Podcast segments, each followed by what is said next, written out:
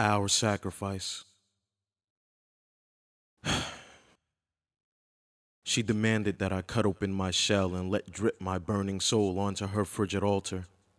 The steam, she said, that arises from such a conflagration would rekindle that imaginary burning thing that we thought we had and lost so long ago.